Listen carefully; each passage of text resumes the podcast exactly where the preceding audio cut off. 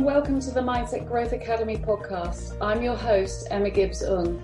Each show, I'm going to be using a combination of interviews with incredibly inspiring people from around the world who have achieved greatness, overcome adversity, and never given up, as well as solo episodes from me sharing my own journey as a leading mindset coach, helping to inspire, support, and guide you to create a growth mindset so you can achieve success in all areas of your life. Are you ready to bring mindset to life and create success from the inside out? Let's go.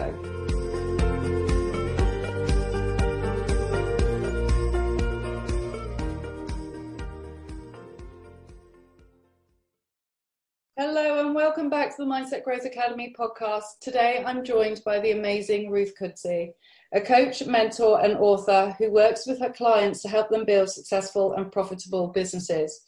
Today, Ruth is sharing with us how she suffered from post traumatic stress syndrome at the age of 18 after experiencing a horrific car accident.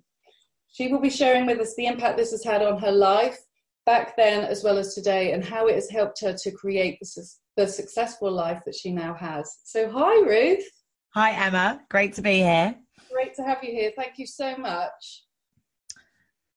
Oh, Ooh, yeah, hello. Sorry, I think you were going to go. I was going to go. Yeah, thank you so much for having me. No, it's a pleasure.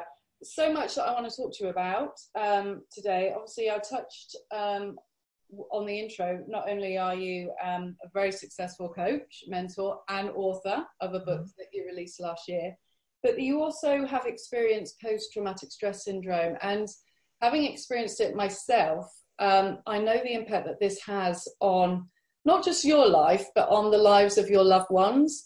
Mm-hmm. Um, and it's it is often undiagnosed. Certainly for for me, it was for a number of years. But it can have such an impact on your emotional and your physical state. And so, I'd love for you, if if you don't mind, to just talk a little bit about sort of the aftermath of that horrific car accident and what led you to being diagnosed with PTSD. So the diagnosis didn't happen um, for a long time actually afterwards. So I think after it happened, I was definitely in a state of shock. Um, and I was numb, and I actually have a period of time where I don't have any memories because I've blocked them out.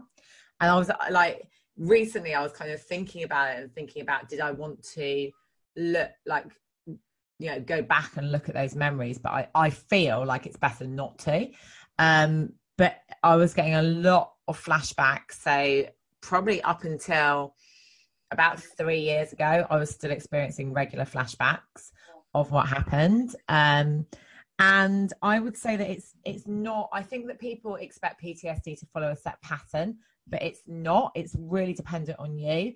And I realized that PTSD is kind of that umbrella that lots and lots of things. And it wasn't. I literally. I remember going on the NHS website about five years ago and looking at the description was like oh my gosh it's i've got that and that and that and that. And it all made sense but at the time i didn't realize that at the time i definitely like had like you know where i had dreams where i reenact where i reenacted what happened. Yeah. um and that was really traumatic and and i was in a position which i look back on was i was really depressed. Um but I felt that I didn't deserve to be depressed because I had survivor guilt as well. So I felt like I couldn't um, really ask for help. And I think because I could see how traumatized my parents were and my friends were, I felt that like I needed to kind of get on with it. I definitely had that like British, like, let's just keep going. Um, which now I think I would have asked for help, but obviously hindsight is an amazing thing. So I did have some counselling straight away afterwards. And I remember really clearly, I remember being in my mum and dad's house, being in our sitting room, and the woman saying to me, You'll never get over this. Right. And I can I can still hear her words. I can still remember what she looked like. And and I was like, well, how, like, if you're telling me now at 18, I'm never get, going to get over this, what am I meant to do with that? How am I meant, how's that meant to impact my life? And I think that so between I would say it's probably between about ages 18 and probably into my early 30s, I definitely was experiencing symptoms that was there were different severity. I mean, at the beginning, I just wanted to get away, so I actually moved to Australia. I didn't want I didn't want people to know what happened, and I was always really paranoid that people would know what happened. Um, so I avoided people. I avoided talking about where I was from. I definitely like cut ties with most people from where I was from because I felt like that that was a reminder, and I also felt like judged. And now, we're doing all the work I know, I know that the judgment was completely on me. Um, yeah, and and I remember sitting there looking at the description. I was like, oh my gosh, I did that. I never realised to to the extent where so where I went to university, I went to Leeds University, and loads of people from my town went there. And I remember like seeing people I knew like at university or out, and I would completely like turn around or walk the other way or like turn my face so not to not to speak to them. And that's completely not me. Mm. And it was because I was so scared. I was like, I was living in a state where I was constantly anxious that people were going to say something and people were going to out my secret and that everyone was going to hate me. That's how I felt. So it made me like quite isolated. Um, even though outwardly I didn't seem isolated, I didn't talk about it to anyone. Yeah, I mean, I can relate to that. I went to Australia to escape mine. Oh, did you? must be the place to go. Maybe we were there at the same time, but but unfortunately, when when I was there, I don't know about you. You, you can't actually escape it by moving to the other side of the world. Um, yeah, I mean, I found it wasn't real. Um, I went there and, and travelled and had the best best year of my life, as I say, in the fact it was pure escapism. So yeah, it wasn't normal. Um, you weren't seeing the same people people didn't know who you were, which is a perfect environment to be in when you're trying to escape that sort of thing. Yes. Um, and not necessarily face up to to uh, what had gone on before you left. Um, and it was, I see it now almost as that little bubble. And then you come home and it's like, oh God, actually, it was what happened was real, and now I've got to face it. But um, yeah. yeah, I mean, that's a lot of emotions to be carrying around with you. Um, um, obviously, you mentioned that when you was it when you were in hospital and someone said you would never get over this? No, that was so. I had a counsellor afterwards. So I like I can't remember the detail. I'm not sure.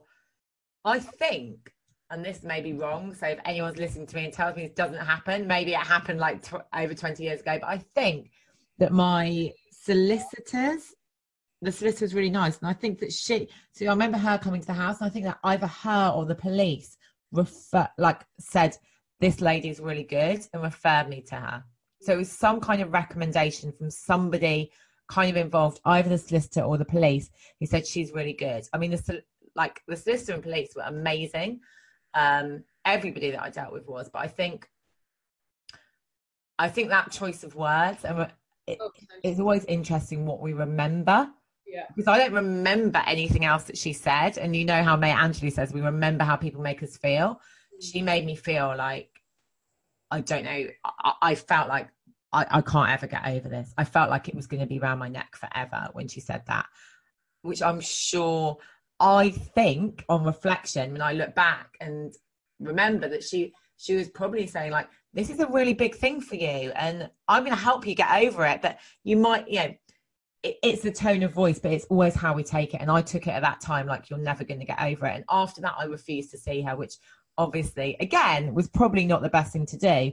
But I was so scared, I didn't know what to do. And I think there's no handbook for looking at this stuff. It's completely out of you know, you don't expect this to happen. You don't you don't think that this is going to happen to you. And I think that I I did what I thought was best. Yeah. Um, and a lot of that was shutting out emotions. That that was how I felt that I could continue.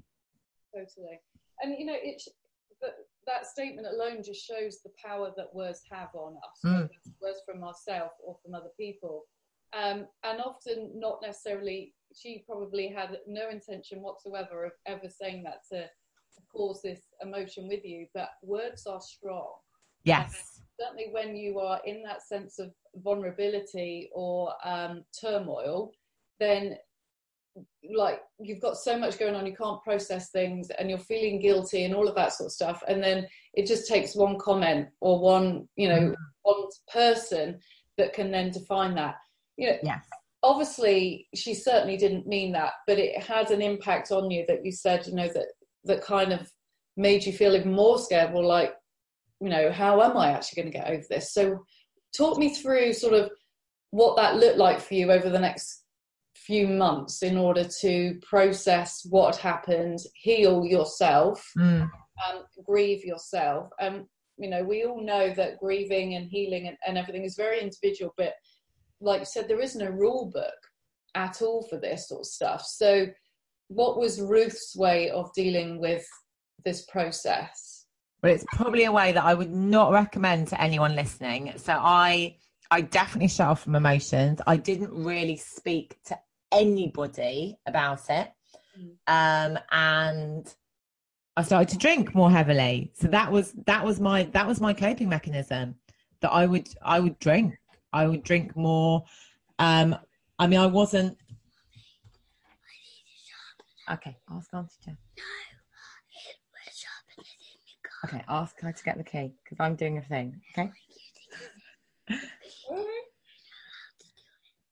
I can't, darling. Get Auntie Jen to. And then your child comes in. yeah, but this is real. This is real. This is what Right. This is real. She can't hear what I'm saying, luckily, because she's in the other room. Oh, bless her. You needed a sharpener. So, um, so yeah, I was. So I, I definitely drank before. Um, uh, but I, that was my coping mechanism. And interestingly, or probably not interestingly, my dad was an alcoholic. So I probably, not even probably, I grew up with seeing that was the way that you could you know, if you were upset, you drank. So it was kind of like, even though I don't even remember again that so much, it was definitely like I was drinking more. That was my way. Drinking and also um, going between like either not eating or eat or like binging. Like those are my ways of coping. That was my way of controlling it because I couldn't control it. I literally couldn't control my mind and it really scared me because before then like i was you know before then i was like a regular teenager so obviously i wasn't you know i sometimes got drunk or some but but then it was like that idea i really felt i wanted to control myself yeah.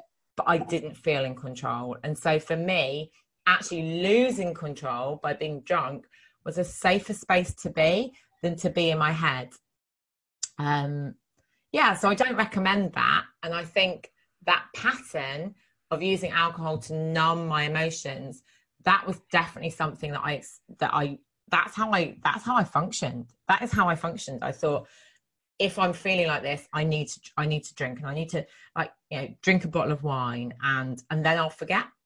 And if I forget, then I'm safe. So that was that was my coping mechanism, which now is not something I would recommend. I would not. I would hope my daughters did, wouldn't do it, but at the time, that was all I knew.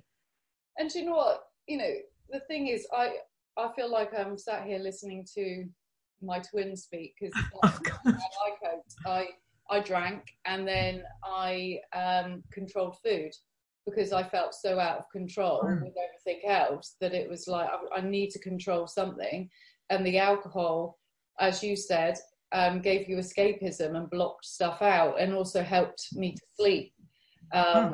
and be someone slightly different to this person that was dealing with all of the the rubbish that was going on that i think you know there there is no judgment on that so many mm. people i know have turned to some substance when it comes to to dealing with um, the aftermath of life defining events and mm. trauma and all of that sort of stuff. But it's more sort of i suppose you can't do that forever. And so you know well what was the turning point for you where you were a bit like actually i'm using drink a bit too much um, something needs to change. Was it like an overnight type of realization not an overnight um, process or was it a gradual i think it was a gradual because so I was traveling for two years and then I came back. I went to university for three years. I went traveling again. I worked in sales and recruitment. And all of these were places where people drank. Yeah. So it didn't seem that abnormal. It didn't seem like weird. Um, but then I started I remember really clearly like losing a friend over it. And then I remember another friend writing me a letter. She's still a very good friend of mine. The, the person I lost isn't writing me a letter. Mm-hmm. Um, I don't have that letter, but I, I remember when people used to speak to me and say like, I'm worried about you. I'd always be like, why are you worried about me? But then this started to, to ring home and it didn't, I didn't change overnight, but I started to realize that it was a problem and you know that there was it was hiding a problem underneath. And so i then so that that's kind of around the time that i changed from working in recruitment to to moving to working in teaching. Um, and i started to get i started to have cbt mm-hmm. which made a massive difference because i started to give myself coping strategies. Um, and i started to decrease the amount i drank and I started to talk. And I think that for me was the big thing. I started to talk to people. Mm. Um, interestingly, one of those people would definitely be my assistant who's next door, my daughter at the moment. But actually, I started to talk to people that didn't know and have those conversations and and realize that I wasn't alone um, and start to cope with those feelings. I, I would say that that kind of numbing, the alcohol numbing, I would say that I still have that fear that that's always in me. I still have this fear that if something went wrong, that I could become that person that that is reliant on alcohol. Mm. But luckily, you know, I have two children now, so I have a bigger reason. And when I became pregnant five years ago, that I mean, that was like the defining moment that you're like, well, I can't, I can't be this person when I've got kids. Yeah you know and it sounds really trite because i know that you listen to loads of people and they say well having kids saved me. Well no you save yourself. You make that decision. But i mean before then i was it was it would be very especially during you know I, I could hold it together really well during the week. I could hold it together for weeks on end. Sometimes i would have a really hard time but i was generally you know for a few years before that i was okay. And that's probably why i managed to meet my husband because before then I was I was so I was so kind of dishonest with myself and I was so not really dealing with things. It was very difficult for me to have relationships. I did have relationships, but the relationships were never great because I wasn't being open and I wasn't being true to myself. So I was attracting people who were pretty similar to me. Yeah. So like two dysfunctional people together mm. is never going to end well. No. it's never that that's that's no fairy tale. No. No, hundred percent not. And you know, it, it, this honest sort of approach where you're saying it's a gradual thing because these things are gradual, mm. but sometimes people can have that moment of clarity where they're like, you know what, actually I need to make this this choice to to change. What I'm interested. What made you suddenly decide to go with CBT? Was that something that was offered to you? Had you researched it? So my first degree was in business and psychology, and I continued to study psychology basically because I wanted to know why the hell I was so swear word up. Um, so I, I began. I, I've been studying psychology since I was twenty, and I think there was a lot of research and evidence. So at that time when I had CBT, I didn't really realize that because of all my symptoms, it was more that I had PTSD. I thought I was suffering from depression. And CBT is one of the, the best things that you can do for depression. So when you look at the studies um, that they've done, it was it was a top thing to do. I mean, I had I had tried being on like SSRIs, like Prozac, Prozac and SSRI, um, serotonin selective reuptake inhibitors. So you can tell that I'm a geek.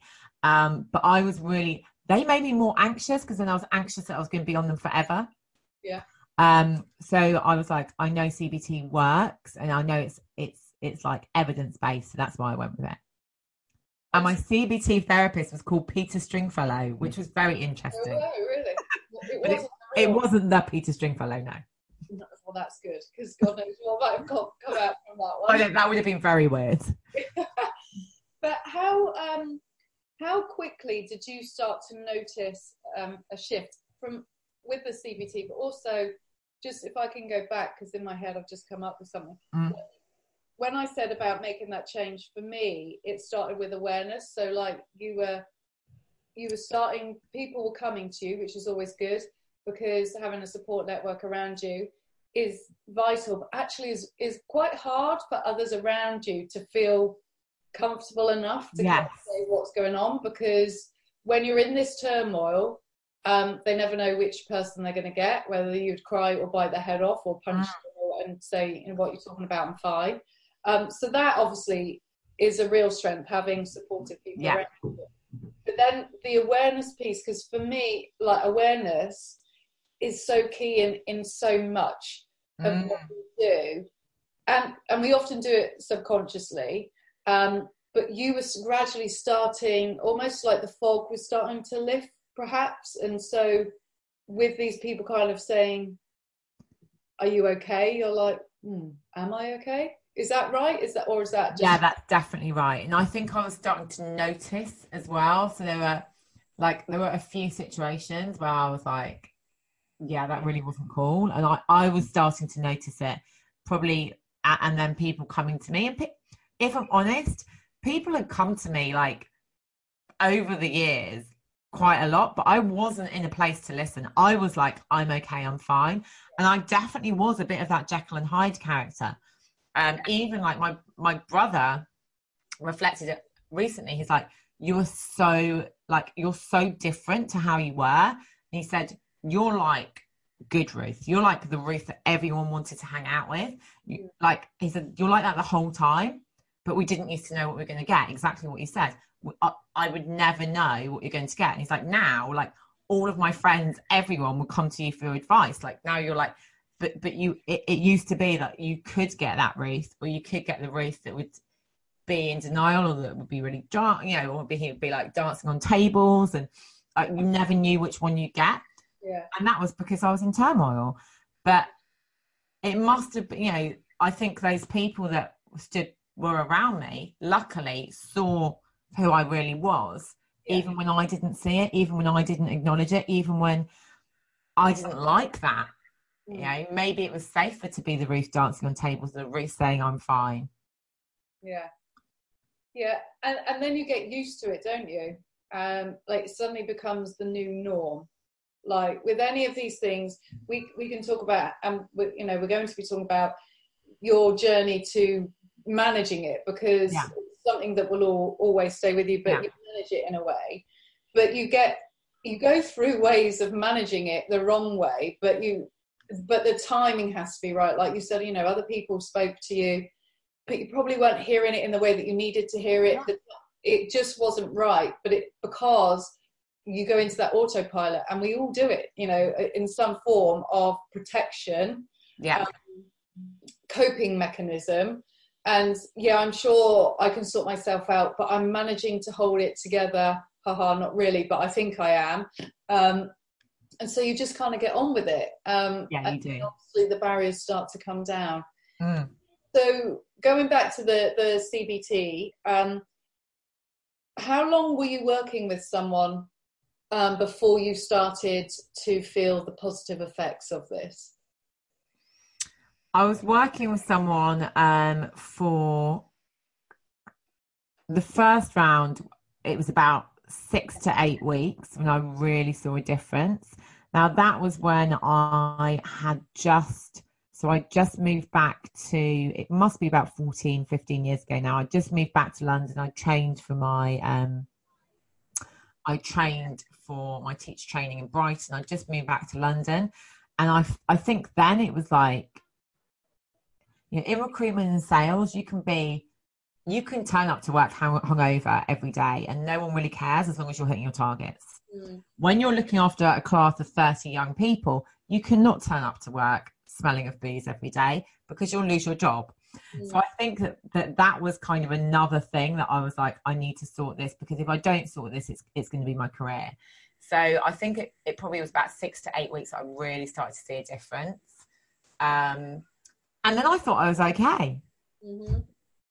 Um, but I've I've gone back for CBT over the years um, a few times. I've also had hypnotherapy, um, and lots of different types of th- types of therapy and different things. You know, I, I did timeline therapy last year.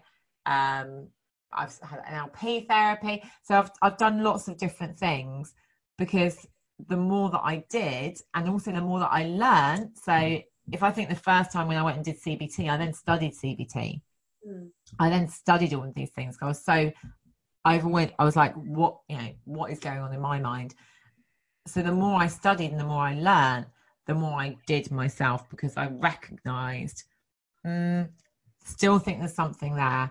Actually, I want to, I want, I don't want to feel like this anymore. So I think it became like that awareness that things weren't okay, getting some help, and then building on that awareness. Actually, things could be really good, and I could live a great life, and I could feel happy.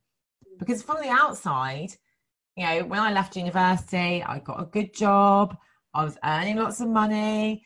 I was getting, you know, I had all of that stuff. I had designer clothes, but it was always what was on the inside. And I think that for me, it was starting to recognize that it didn't matter what the outside looked like. Because if the inside wasn't sorted, you know, I could have all the champagne and taxis and Marc Jacobs shoes in the world, and I still would be feeling like sh- sugar. Yeah. yeah, I didn't swear again. wow, thank you.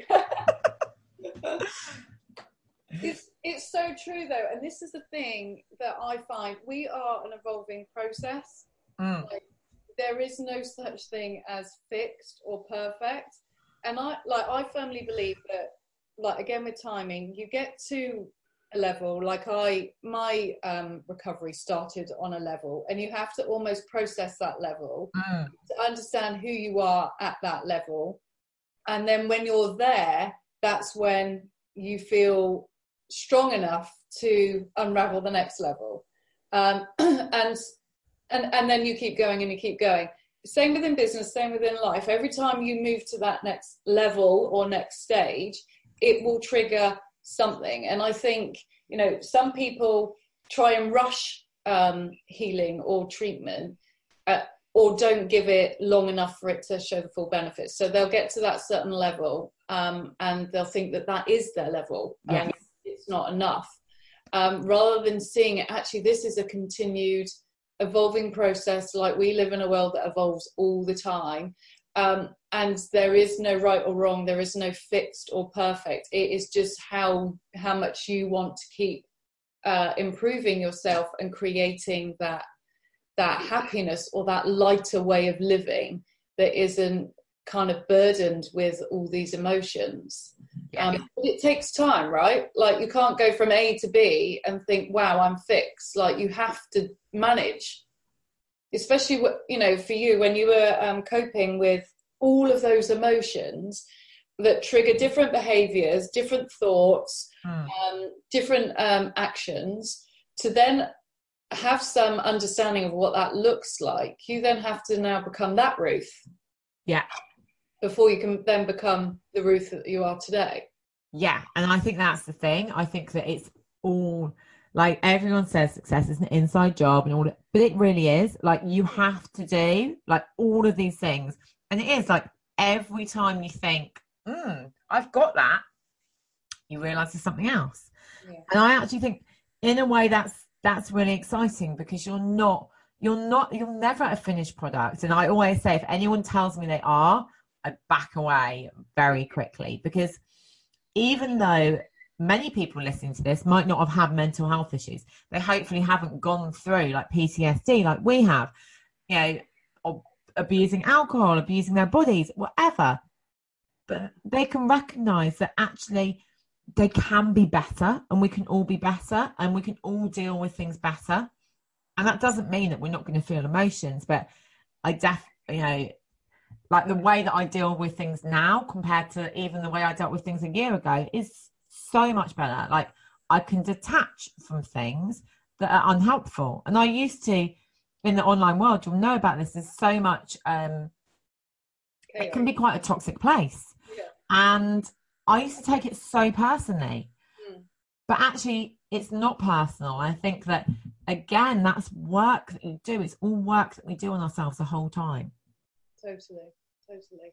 I just had a really good question that came in my head and it's it's dipped away. Very annoying. But um, yeah, you know, it, it is a process. And th- oh, this is this is what I wanted to say. The the thing that I see a lot with with people, with clients, um, with with people that have gone through hard experiences and mm-hmm. hard experiences are anything that have hit you on a, a deep emotional level is that they they they sometimes stop at that first level because they don't believe that they are worthy of getting to the next level. Mm. Um, and we all have these limiting beliefs. And um, as you know, my mission is really to reduce stigmas that come with this, so to reduce that judgment, and to know that your past doesn't define your future. But what what was it with you that made you think, you know, I've got to this level, I want more? Um, and how did you cope with the limiting beliefs that came with that because with every level there are but certainly from my point of view my biggest one was about being worthy um, and deserving um, success mm. and and and feeling that i wasn't damaged so that i could i could be up there with with everybody else um, so that's kind of what I then work on. What what were your limiting beliefs, and then how did you overcome them to get to that next level? Because I think it would really help a lot of yeah. people to to understand that. I mean, I definitely had. I'm not good enough. That was like uh, that, and that was before. I mean, that was. I I remember that from when I was a, a little girl. I'm not good enough. I'm not good enough. And the other one that I had is like along with I'm not good enough, I'm not pretty enough because to be successful, you have to be pretty. Mm. And that was definitely part of my dialogue I had going on. I think the the I'm not pretty one, I kind of got over more quickly because I start what I started to do there is I started to look at people that that I wanted to be like. And this was especially within education. And I was really lucky that I had some really great mentors and I'm sure they won't mind me saying they were not that classic pretty. They were kick ass, they were strong women. So having those people as mentors really helped me to realize to, to, to think, okay, you don't have to look a certain way to be successful. I don't I've got no idea where that came from. Probably magazines or something when I was growing up.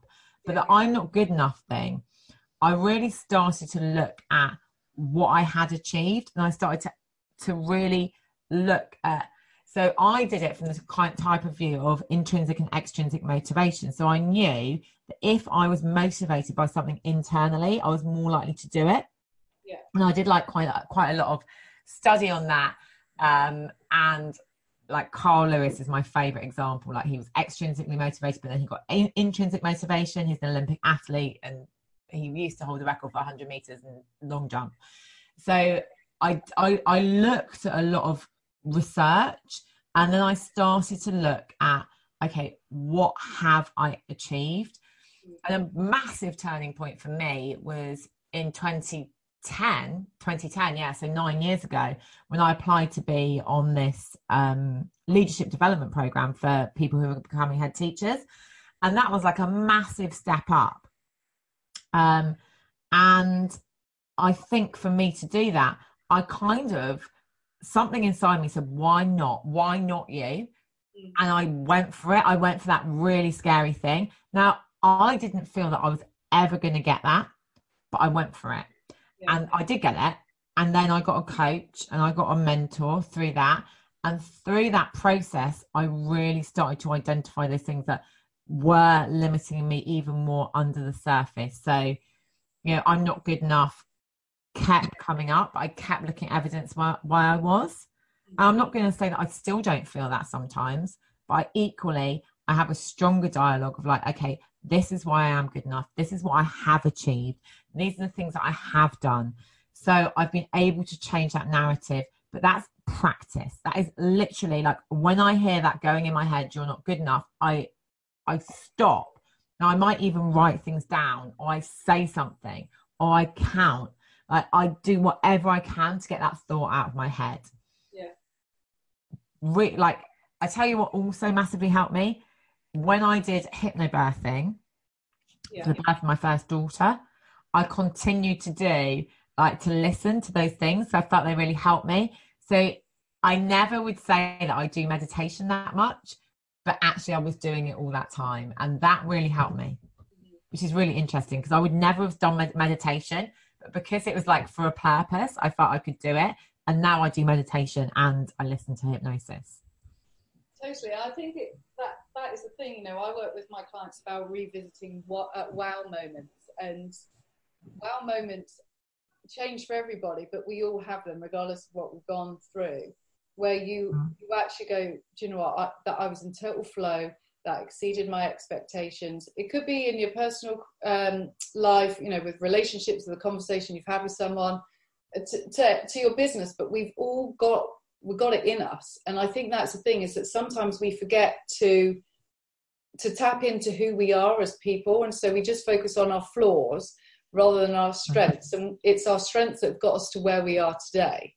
Um, and it's mm. reminding ourselves of that. Um, and I love what you just said about meditation because meditation again is something that everyone speaks about or you you hear of some form, but mm. there's quite um, a lot of um, preconceived ideas about it or misunderstandings about it, and that it's you know it's just purely woo woo and you've got to spend hours doing it and all of that sort of stuff.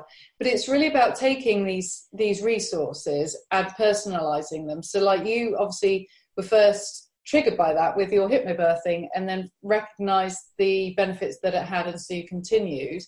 For me i'm not a visual person so i started kind of just talking to myself and now i just do little mini meditations in the shower. Like i don't sit there and and spend 10 minutes 20 minutes. It's it just works for me and and that's mm.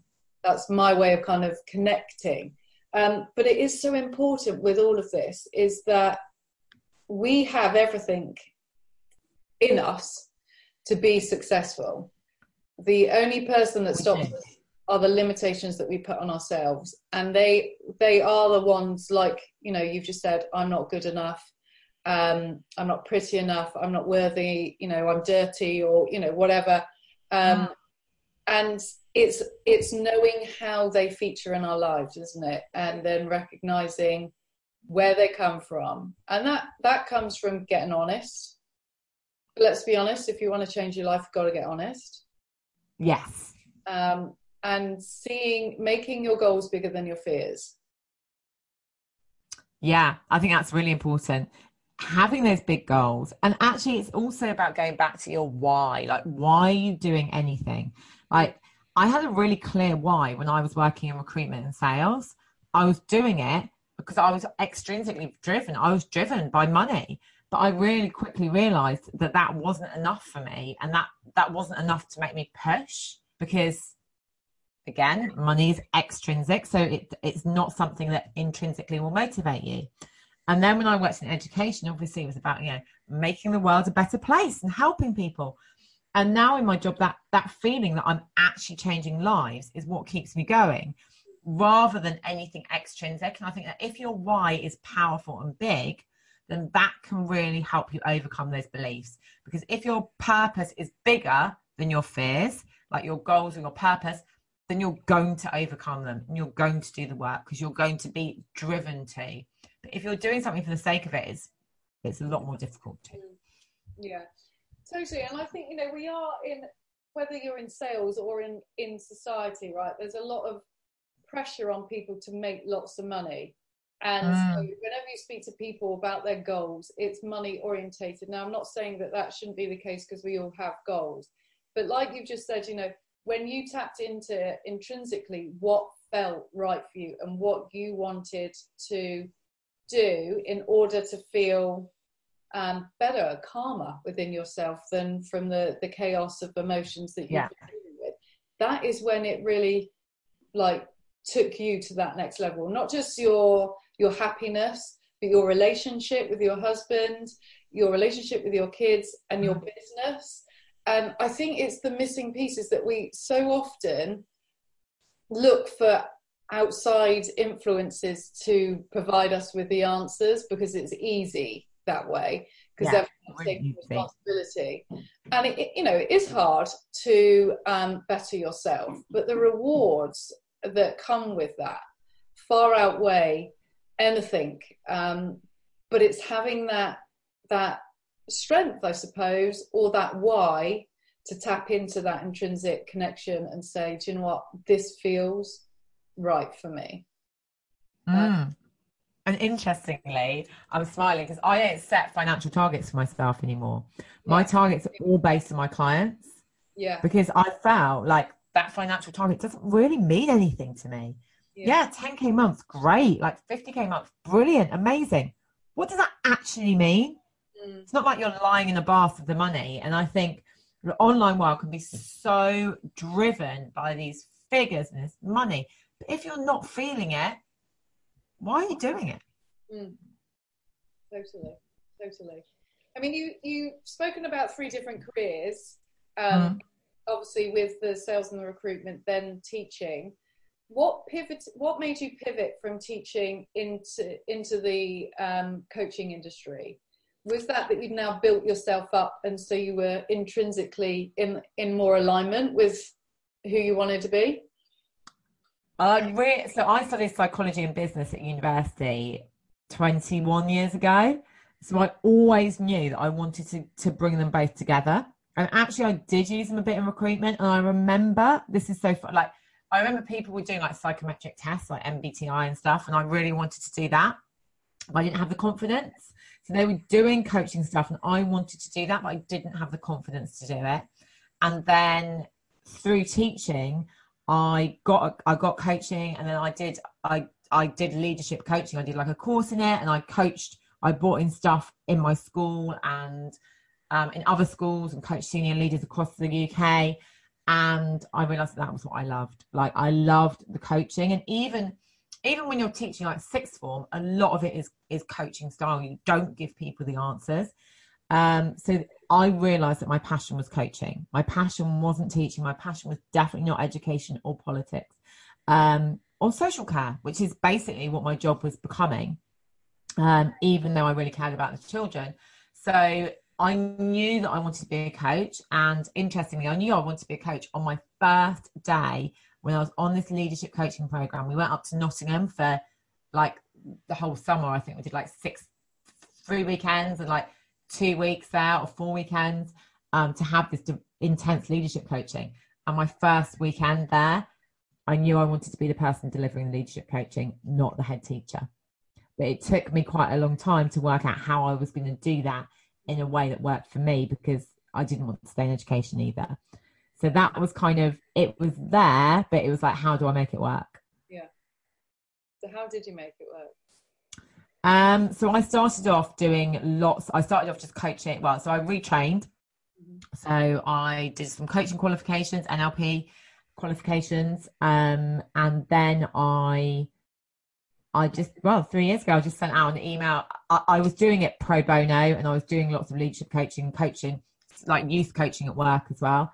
And then I just sent out an email and I said, who do you know who might want some coaching? And I was doing lots of kind of confidence coaching and career coaching. And then through that, I kept having people coming to me who want to start their businesses.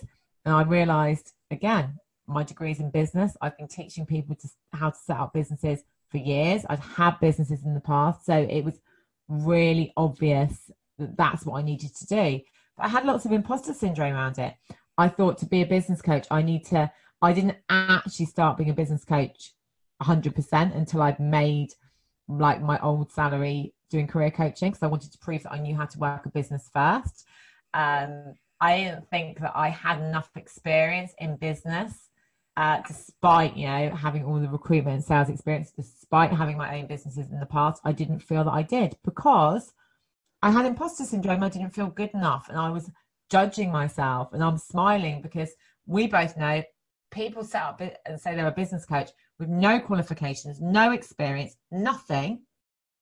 But for me, I I really felt that I needed to go on that journey. I needed to have a successful coaching business first. I needed to acknowledge that that's what I that's what I wanted to do. So the signs were like people kept coming to me and they kept getting results, and it's like and I don't really enjoy.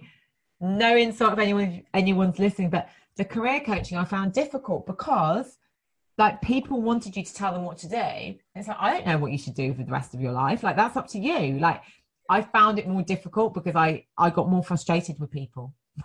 Yeah. So sorry if you're one of my clients then. yeah, but you needed to go through that to get to where. Yeah, hundred percent, I did. Um, you know, so your journey has has been one that has well, it's quite remarkable, but has been very much driven by your mindset and learning all the different. Mm. What are your go-to mindset rituals that you have that keep you focused, calm, and confident? Do you know the like the best thing that I think anyone can do for their mindset is exercise. Mm. And this is like I see such a difference. Like exercise. I have to exercise every single day. That doesn't mean I'm running a marathon every day, but I have to do something. I have to drink water. I have to get enough sleep. Like sleep is a massive trigger for me. And then for me, it's about continual learning. So reading, podcasts, YouTube videos, all of those are really important. And I have them in my, like mapped into my week. And then it's about having time out, mm. like not working the whole time, not having screens the whole time, doing things that I really enjoy. And then my little things that I do is I do like my gratitude journal every night. I do that as a minimum. So like I write five things that I'm grateful for. That's it. Five minutes. Yeah. I find that when I have longer things, I don't do it. Yeah. And like you, like I I do some kind of silence every day. Sometimes that's a meditation. Sometimes it's sitting on my sofa, staring into space with a cup of tea, not doing anything. I don't have like these elaborate rituals. I mean, I was trying to get up at five o'clock in the morning every day. It was a disaster. I was exhausted. By this time, I was like, you know, on the floor. So I think we all think that mindset is this like this massive thing. Actually, what I've learned and what I've really learned over the last three years when I've had my own business, it's about listening to yourself. Number one, if you're tired, sleep. If you're stressed, take a break, go outside, speak to a friend. You know, you've got all those things there already. It's not a new thing. Like mindset isn't this new thing. It's always been there. Yeah. Um, and in my business, I definitely, I definitely would have those. Like I'd look at messages. So I've got a little folder on my laptop, and I look at things that people have, have sent me if I'm feeling a bit low about that. Yeah, love that. Do you know what you just said is so true? And I, I was guilty of of all of the above just a couple of weeks ago where I just had reached burn burnout emotionally. Mm. Emotion, emotionally and physically, I was on different pages. I wasn't connected. I wasn't um, functioning, and it just it does knock you. And um, I did a podcast last week actually about how you need to prepare your mind and your body for success. Mm. mm. exercise for me is vital. It changes me straight away. Um, if I don't exercise, I'm twitchy. Um, not that, like you say, not that you have to run a marathon. I just do half an hour, 40 minutes. yeah. Um, but it's finding what's right for you and not making it complicated.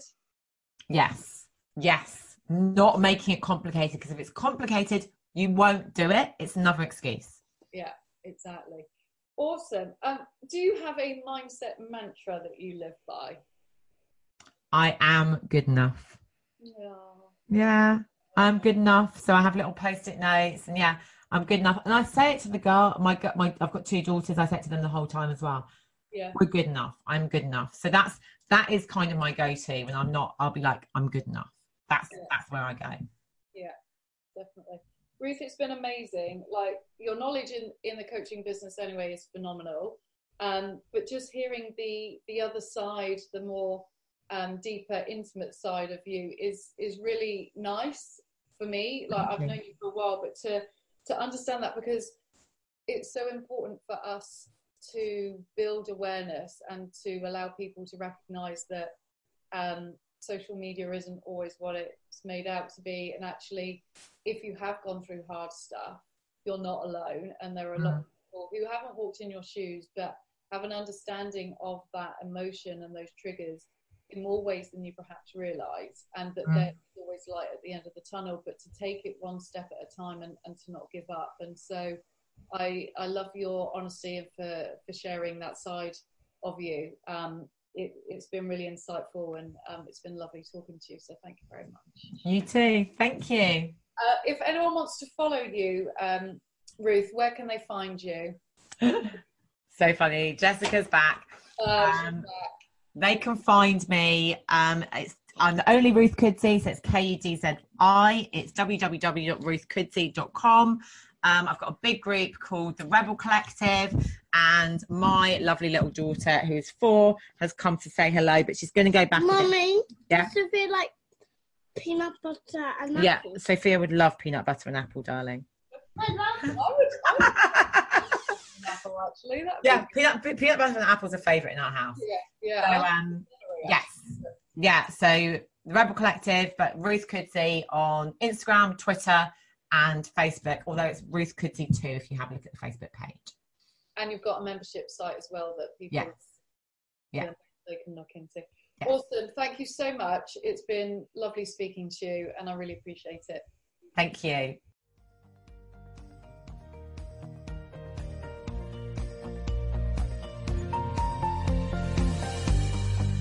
That's all for this episode. Thank you so much for listening. If you've enjoyed this show, please head over to iTunes, subscribe, and leave a review. Bye for now.